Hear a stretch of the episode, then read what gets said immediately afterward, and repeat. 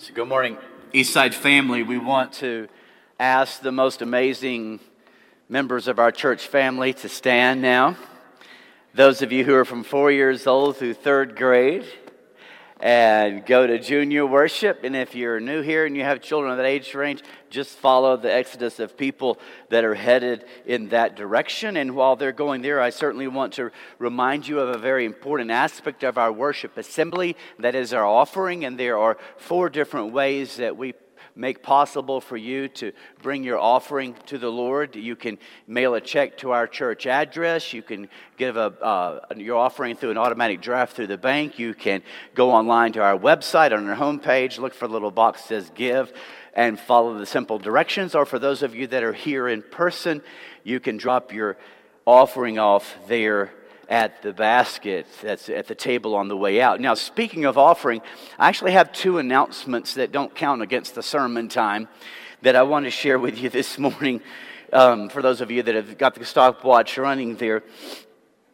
As a part of our vision at Eastside to connect, grow, and to serve, we, we have a, a wonderful, wonderful opportunity at this Thanksgiving season, at this Christmas season, to reach out and to touch our community. On Sunday, November 14th, and I'm thinking that's not this coming Sunday, but the next one, look on your calendar, we're going to have what we call our annual harvest offering, a, a, thank offering. And, and this comes out of the Old Testament uh, model of, of the Israelite people. They would do like we do, they would bring their, their regular tithes and offerings to the temple for the, for the work of the Lord in the temple. But there was a time at the end of the year, or you would call it the end of the harvest season, where they were so thankful, so grateful to God that they would bring a first fruit offering. They'd bring a, an offering saying, God, you have been so good to me this year that I want to express it not just in my words, but in this donation of, of something that I give to you. And then that, the, those donated goods would go into the community to help those who are in need. And so we have an organization that we partner with called Mercy's Gate. And so Mercy's gonna, Gate is going to receive all of our um, donated goods, that it's going to be food offerings that we're going to bring, or it's going to be as well a financial offering. And then Mercy's Gate, they are on the front lines, and we have a team of our members who work with Mercy's Gate. Mercy's Gate is on the front lines working with people in our community who are desperate and who are hurting, who are hungry, who are close to being homeless. And so, especially over the holiday time when they're struggling to, to have food uh, for, for Thanksgiving, especially, there's going to be, you go to the website, you get through Care Mail, or Sarah put the link on the bulletin as well. You find the food basket that we would ask that you would bring. And you bring it on the 14th. There'll be a time in the service where you'll bring that food offering to the stage here and we'll pray over it and we'll send it to Mercy's Gate. There'll also be baskets on top of our regular uh, weekly tithe for us to bring an offering of money for Mercy's Gate. And specifically, this offering was going to help some folks who are on the verge of having to move out where they live because they can't afford to stay there any longer. This is to help them stay in their homes through the holidays. Mercy's Gate does that with, with lots of members. And so you can make a difference. We can make a difference in that way. November 14th, be thinking about getting your food basket ready and be thinking about the way with your finances you can say, God, you've been so good to me. I want to in turn serve and give to someone else. And then I also want to make you aware of a class that I'm going to start teaching this coming Sunday, this, excuse me, this coming Wednesday, right here in the auditorium on Wednesday evenings. And the name of the class, and it's going to be for a few Wednesdays to come in the future as well, is entitled The Sound of Silence. And I get that title from the passage in 1 Corinthians 14, which says that women should remain silent in the churches. I just love getting out those fun topics. So what do you what do you do with that? What do you do with that passage that's in the Bible? And let's, let's be honest, you look around outside of the church, this this divisive thing in our culture, this issue, this struggle that we have of gender discrimination, perhaps we could call it, it's out there, but it's a struggle that, is, that becomes so challenging, so divisive in churches. It's a struggle we face in this church family what do we do about it? How, how do we understand? Is what we're going to do. These passages in the Bible. We're going to look at not everything the Bible has to say about gender and men and women, but there's three particular passages we're really going to focus on that are the, the hot, sensitive ones. And, and we're going to look at those and say, what, what is God telling us here, and how does that apply to our church? And so, if you want to come and uh, be a part of that, we would love for you to be a part of that. Uh, is at 6:30. And so, speaking of silence, that reminds me of a story. There was a there was a married couple I was going to use me and Karen as an example, but I thought I better not. I better not. I'll just say there was a married couple, all right? Because we don't have this problem. And they had a hard time getting along. And whenever they would get into conflict, they would just give one another the silent treatment. They just wouldn't talk to one another for a, a, duration of time until finally one of them just couldn't stand it any longer and they would break down and break the silence. And so one day they, they were going through this really rough patch. It had lasted for, for over a week and they just weren't talking to one another. Well, the husband had one day, he had this trip that he was planning going fishing and he was going to have to get up really early at 5 a.m. And his problem was he was a real heavy sleeper. And he was afraid he was going to sleep in and not get up and miss his fishing trip. And so he needed his wife to tell his wife he needed her to wake him up at five in the morning because she was an early riser, had no problem with that. But the problem was he wasn't about to tell her that because he was stubborn. He wasn't going to be the one to, to break the silence. And so he thought, this is what I'll do. He took a little sticky note and he wrote on the sticky note, please wake me up in the morning at 5 a.m. And he put it right where he knew she would see it. And he went to bed. He woke up the next morning at 9 30 in the morning, absolutely furious that his wife failed to wake him up. And he sat up in bed, mad as he could be, and there was a note next to on his pillow that said, It's 5 a.m., wake up.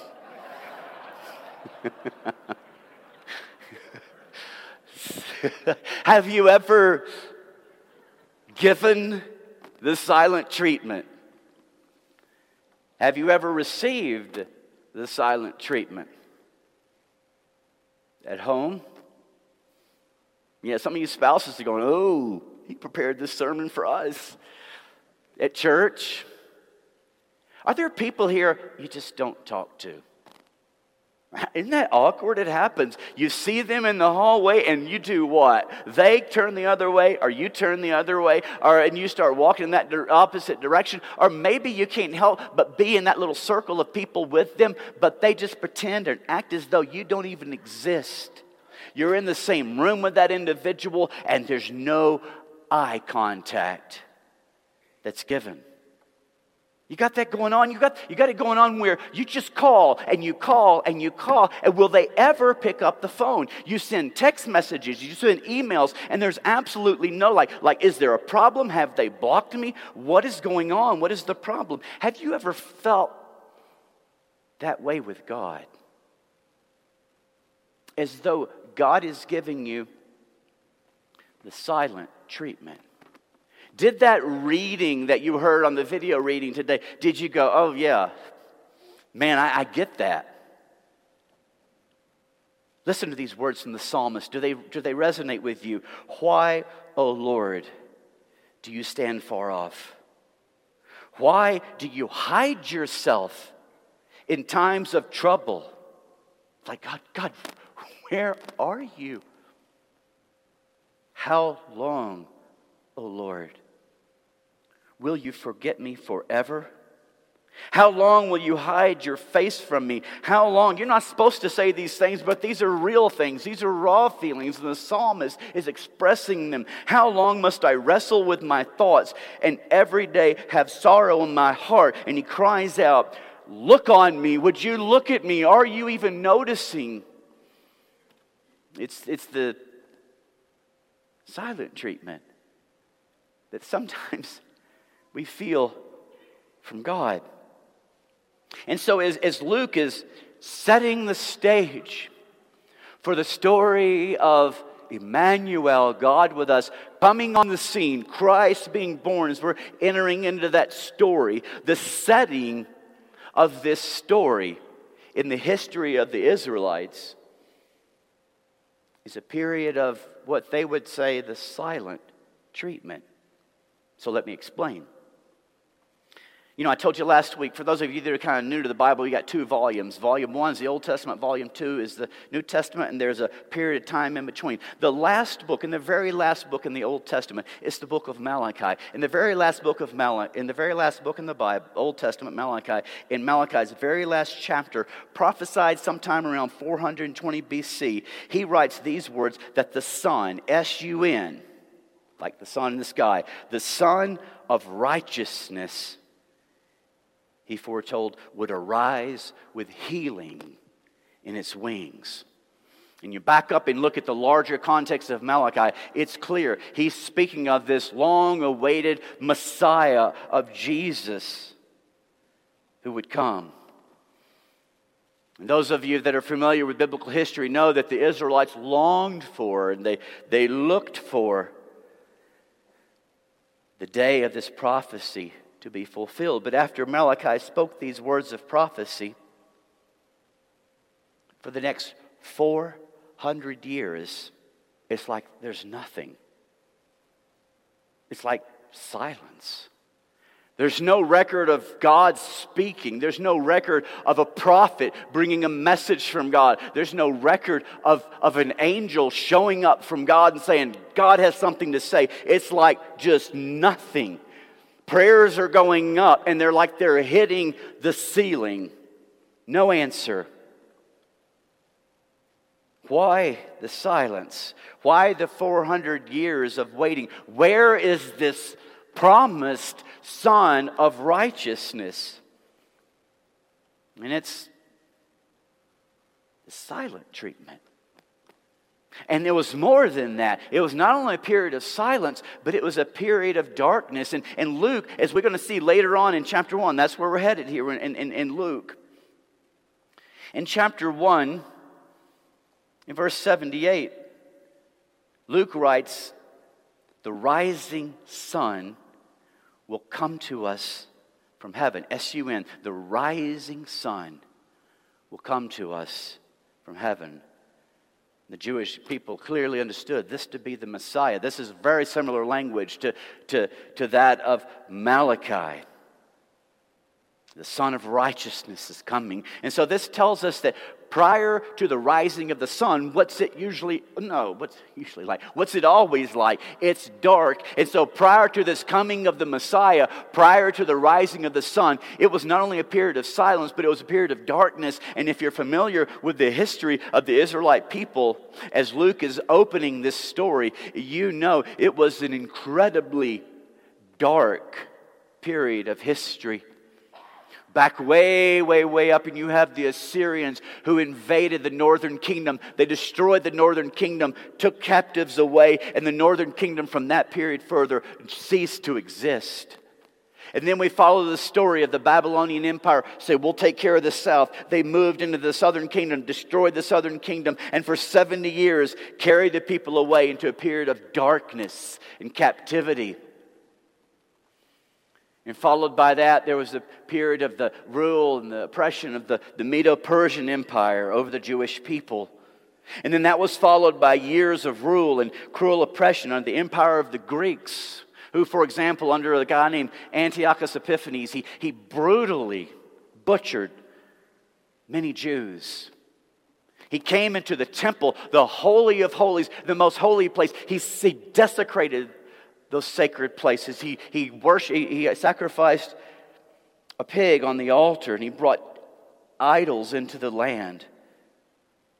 And then when they were done, that was followed by the Jewish people now being subjected, as Luke opens his gospel, to the rule of the Roman Empire. And they placed Herod in place over the local people there in Judea, as we read in Luke in verse 5. So, this whole time, the Jewish people waiting on God to do something. You ever been there? Crying out for this to end, to regain their place, to regain their kingdom, to regain their promised king. But, but silence for 400 years. And, and they're asking, I thought Malachi promised the Sun of Righteousness would come. And the Sun of Righteousness, Malachi, also, also prophesied that he's going to trample down and defeat our enemies where they're still in place. And so Israel sunk into a period of despair and depression and, and their own form of rebellion and religious apostasy, waiting and wondering when will God ever do something about this just as he promised. And it reminds you, doesn't it? It does me of the story way further back in the Old Testament of the Israelites that were in Egypt enslaved for 400 years, crying out, Free us and you've got to think that in that 400 year time, there was somebody that was born, and this child grew up hearing their parents pray for deliverance. And then that child, as an adult, for the rest of that child's life, prayed for deliverance, and in that 400 year period of time, died never seeing it. What about that? The silent treatment. And so, this is the setting as, as Luke opens his gospel period of silence from God. And it's dark. And the people are waiting, waiting for the promised deliverance and for the promised Messiah, as, as Isaiah identified him as Emmanuel. Oh, come. Oh, come, Emmanuel, was the cry of their heavy hearts. And that's a popular Christmas song. But if you look at the words, it's a song of crying out to God in despair, in darkness, in longing. Listen to these words, O come, O come, Emmanuel, and ransom captive Israel that mourns in lonely exile here until the Son of God appear. God, come and set us free.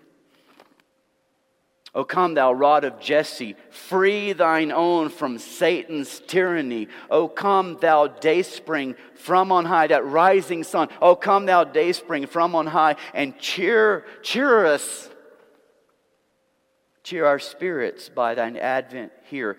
Disperse the gloomy clouds of night. Some of us are there now. And so, into this time of, of darkness and silence and uncertainty, Luke writes this gospel in his prologue, he mentions to give certainty to the people. Now, there was another, another prophecy that, that Malachi, as he's closing in chapter 4 with, another prophecy that accompanied the prophecy of the coming of this Messiah. He prophesies now, before this Lord, this Messiah, this deliverer comes, you'll know that he's coming because prior to him, there will be this, this forerunner, he calls it, who will herald and prepare the people for the coming of the Messiah. And so be looking for that, Malachi says. And so they look for 400 years. And so Luke builds a segue, a bridge from Malachi to Luke 1, and he opens his gospel with that story of this forerunner, not really the forerunner at first, but with his parents, Zechariah and Elizabeth. They're our main characters today to you kids who are taking notes. There are actually some that are, that's why I mentioned that. And, and here's what's fascinating this story of, of Zechariah and Elizabeth is, is a snapshot of the larger story of Israel, for this is a couple on an individual basis who were experiencing what Israel was facing on a national basis. They were going through the, the silent treatment. Let's enter the story. Luke chapter 1 and verse 5. In the time of King, in the time of Herod, king of Judea, there was a priest named Zechariah who belonged to the priestly division of Abijah, his wife Elizabeth was also a descendant of Aaron. Let's stop there for a minute and just, it's, it's, it's, it's worth noting. Elizabeth is a beautiful Hebrew name that is translated, inter- literally, you would understand it to mean God's oath promise from God, God's oath. Zechariah is also a Hebrew name that means God remembers. And so you put that together Zechariah and, and, and Elizabeth. God remembers his oath. And that's incredibly ironic given their story and given the story of Israel at this period of their history because it sure didn't feel like God had remembered any promises. They were, as, as Luke tells us, they were a people from, from, from, good, from a good family. They had a lot going from them. They, from, they were from a very prestigious priestly lineage. And then their character, they were of impeccable characters. Luke describes in verse 6, he says, both of them were righteous in the sight of God. I wonder what I am in the sight of God. Both of them were righteous in the sight of God, observing all the Lord's commands and decrees blamelessly. Luke tells us of this couple, but there was one monster blemish on this beautiful couple. Verse 7 But they were childless because Elizabeth was not able to conceive and they were both very old. And if you know the history of the first century time, to be childless in their day, as Elizabeth is going to mention later, it was a, it was a stigma, it was a social disgrace. And now, at their age, it's, it's too late. And so you just got to put yourselves in their shoes and you just wonder how many prayers do you suppose they prayed? How often did they ask God for a child only to get nothing. Silence. Did they ever wonder if God cared? Would you have? Did they ever question his love? I might have. Did they ever like just become angry with God? Have you? And here's the crazy part. We're getting ready to go into the, the, next story with Mary. And here's this virgin teenager who gets pregnant with absolutely no effort. It's so unfair. Why her? What about me? You ever felt that way? But then,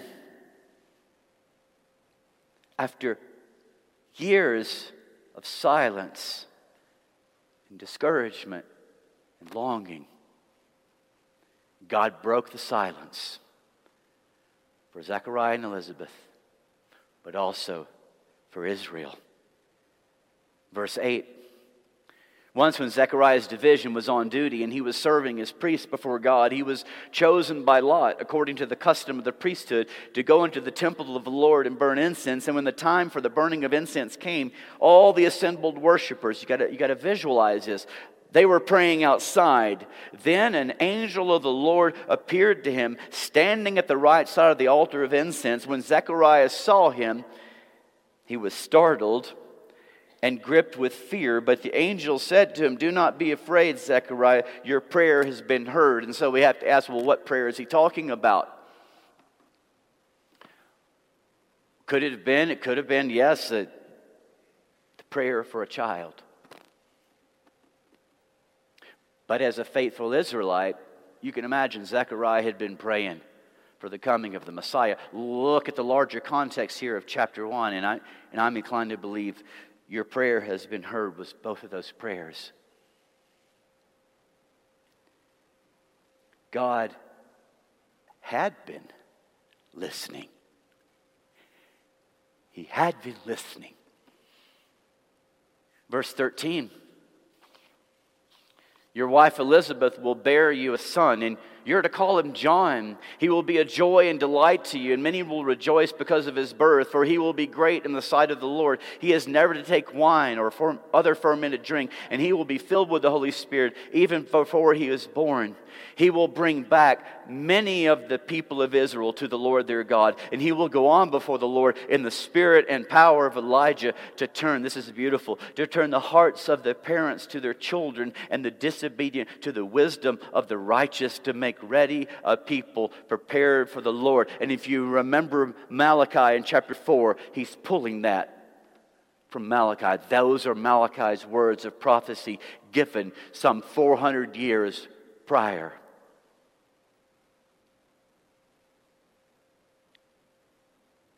They're going to have a boy. They're going to have a boy. His name's going to be John. But wait a minute. Zechariah asked the angel, verse 18, How can I be sure of this? I'm an old man, and my wife is well along in years. Now, no offense, Don and Norma. but if God said to you, you're going to conceive and give birth to a, a child.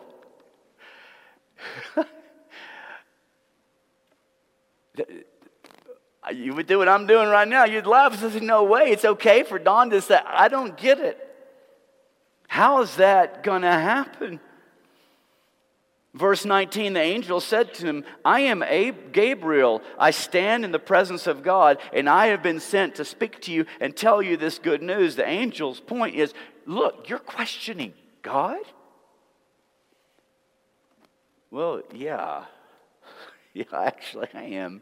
Now, keep, keep in mind this. I think this is significant to note. If, if the angel in this moment was standing in the presence of God, and if Zechariah was standing in the presence of the angel, that tells me that in this time of prayer, prayers that were symbolized by these incense that he was burning in the holy place, that means in this time of prayer, he was standing in the presence of God.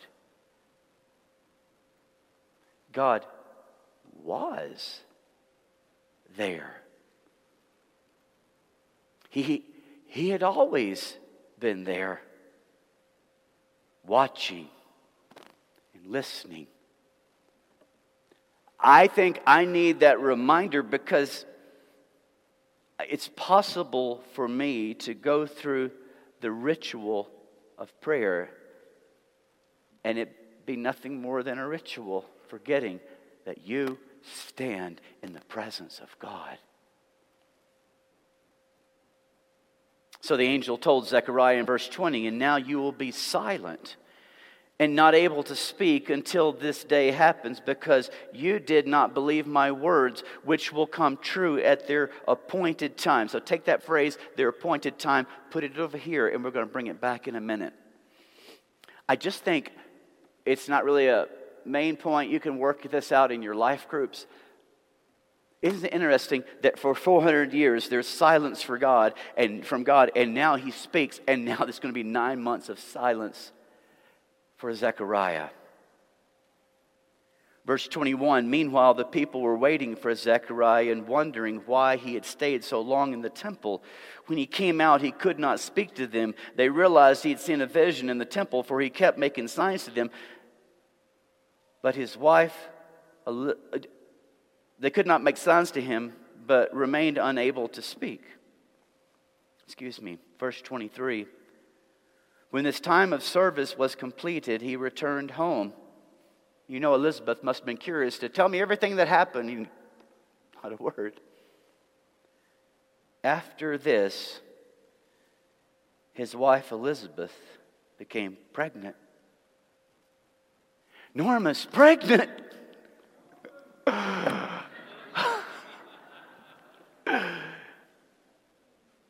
and for five months remained in seclusion. Why in seclusion? Because if Norma said, I'm pregnant, everybody would go, You're crazy, Norma, until she starts showing five months later. Can you imagine?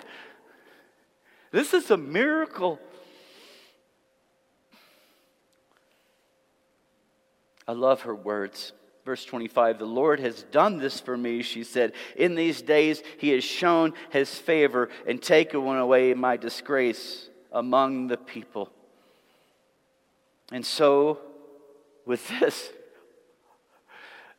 Kevin's been telling crazy stories, Bible stories to the teenagers on Wednesday nights. Kevin, this is a crazy story. With this unbelievable story, Luke is now setting the story of Christ, Emmanuel, coming into this world. And there is so much here that I had to leave out. So it's for you in your, in your, in your life groups to, to unpack the details of this story. I'm going to give you three things that I think are significant from this story. I first of all see a lesson about God. In the darkness, I want you to hear this. Some of you need to hear this. In the darkness, in the dark night of the soul, when you can't see him, he is there. In, in the deafening silence, with tears as you cry out to him, he's listening and he's answering in his appointed. I'm bringing that back over. Remember, I put it over here. In His appointed time, not yours. I've learned over the years that He doesn't always give me what I want when I want. And looking back on those times, that's, that's a good thing. It's a lesson about God, it's a lesson for us. What do you do? What do you do in, in this time of the silent treatment? One word wait. Wait. Those were the words of the prophet Isaiah to God's people in Isaiah 40, very similar to Malachi's time frame. In Isaiah 40, 31, to these people of Israel who were getting ready to go into 70 years of captivity, 70 years of darkness, and that was going to be followed by many more years of pain and oppression. And just like with Malachi, God through Isaiah said, Yes, but one day will come this forerunner who will, who will clear the path for the Messiah, and then the Messiah will come. But for now, for this moment, you must wait. You know the song, some of you do, upon the Lord. You could translate that. You must trust in the Lord. You must hope in the Lord. And so, for Zechariah and Elizabeth, in spite of the fact that things weren't going the way they wanted, when they wanted, they, they trusted, they hoped, they waited on the Lord with a waiting marked by, ah, you saw it their faithful obedience. Didn't give up on God. And prayer. And why does God do that to us? Why the waiting? These are not my words. I found them from someone else. I just didn't, I failed in my journal, journal to write their name down. Here it is. What God does in us, listen to this carefully. What God does in us while we are waiting is sometimes more important than what we're waiting for. I'm not saying what we're waiting for isn't important.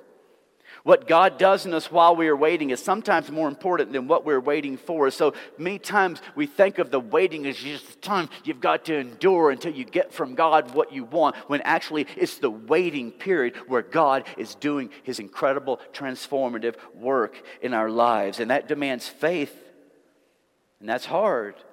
Trusting when you don't know, you don't understand, you don't see it, and you don't even like it. But I've often thought that perhaps if we always got what we always wanted when we wanted it, would we be so inclined to even walk with God? Because would we even feel like we need Him? But it's there in the waiting that it pulls us to our knees in prayer where God wants us, where God can do His greatest work in our lives. There's a lesson for us. There's a lesson about God here, and, and, as this story is setting the stage for Jesus, there's an incredibly relevant lesson about Jesus. Who is this one who is to come?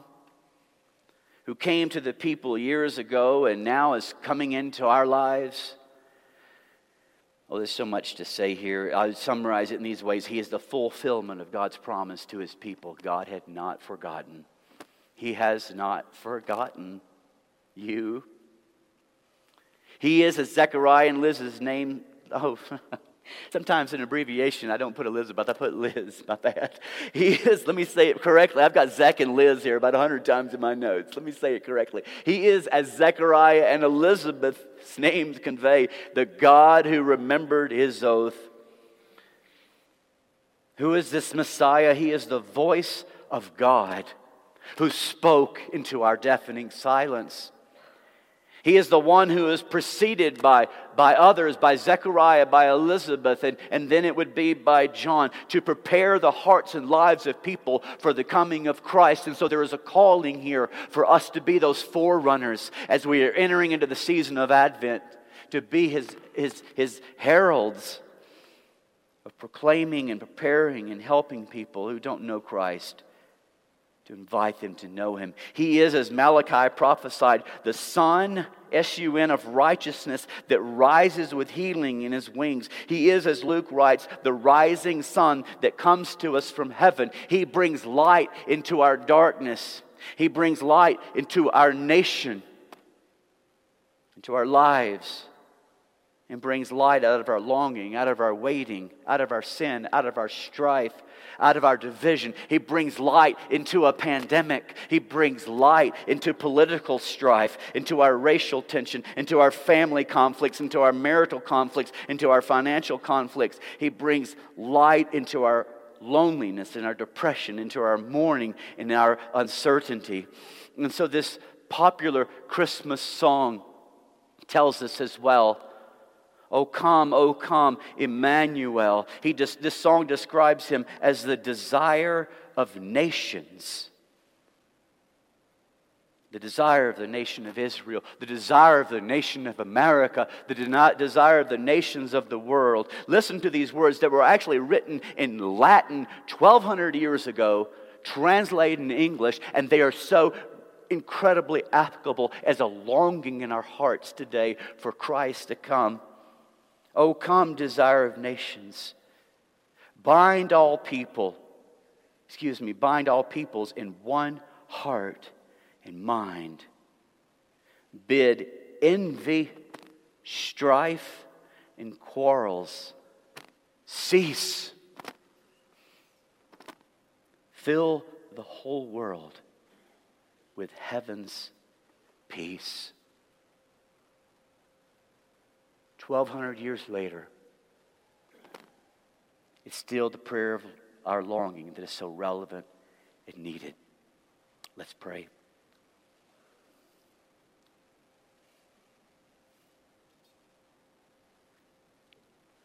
Father, in this moment of, of silence,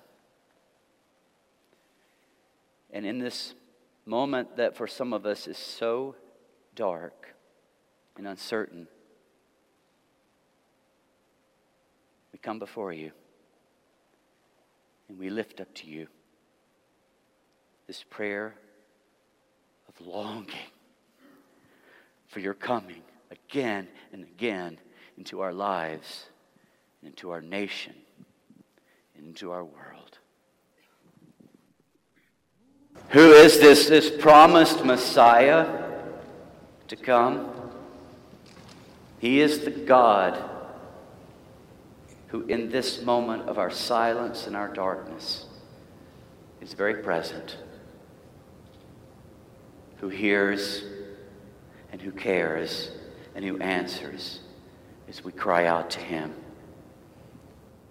So, what is the, the longing of your heart for your life, for your family, for your nation? We want to bring this longing before God in prayer. And I want to encourage you to, to go to one another. Let's get out of our chairs. And if you need a shepherd to come pray with you, our shepherds are available. Let's bring before God our hearts as we enter into this time of prayer. Hey, I'm Eddie White, the senior minister for the Eastside Church of Christ. Sure want to thank you for joining us today on our podcast. I hope today's message was indeed a blessing to you. Like to invite you to browse our website at eastsidesprings.com to get more information or to contact us. And as always, we indeed welcome you to join us for our worship service in Colorado Springs as we seek to live out Jesus' mission of making disciples of all nations.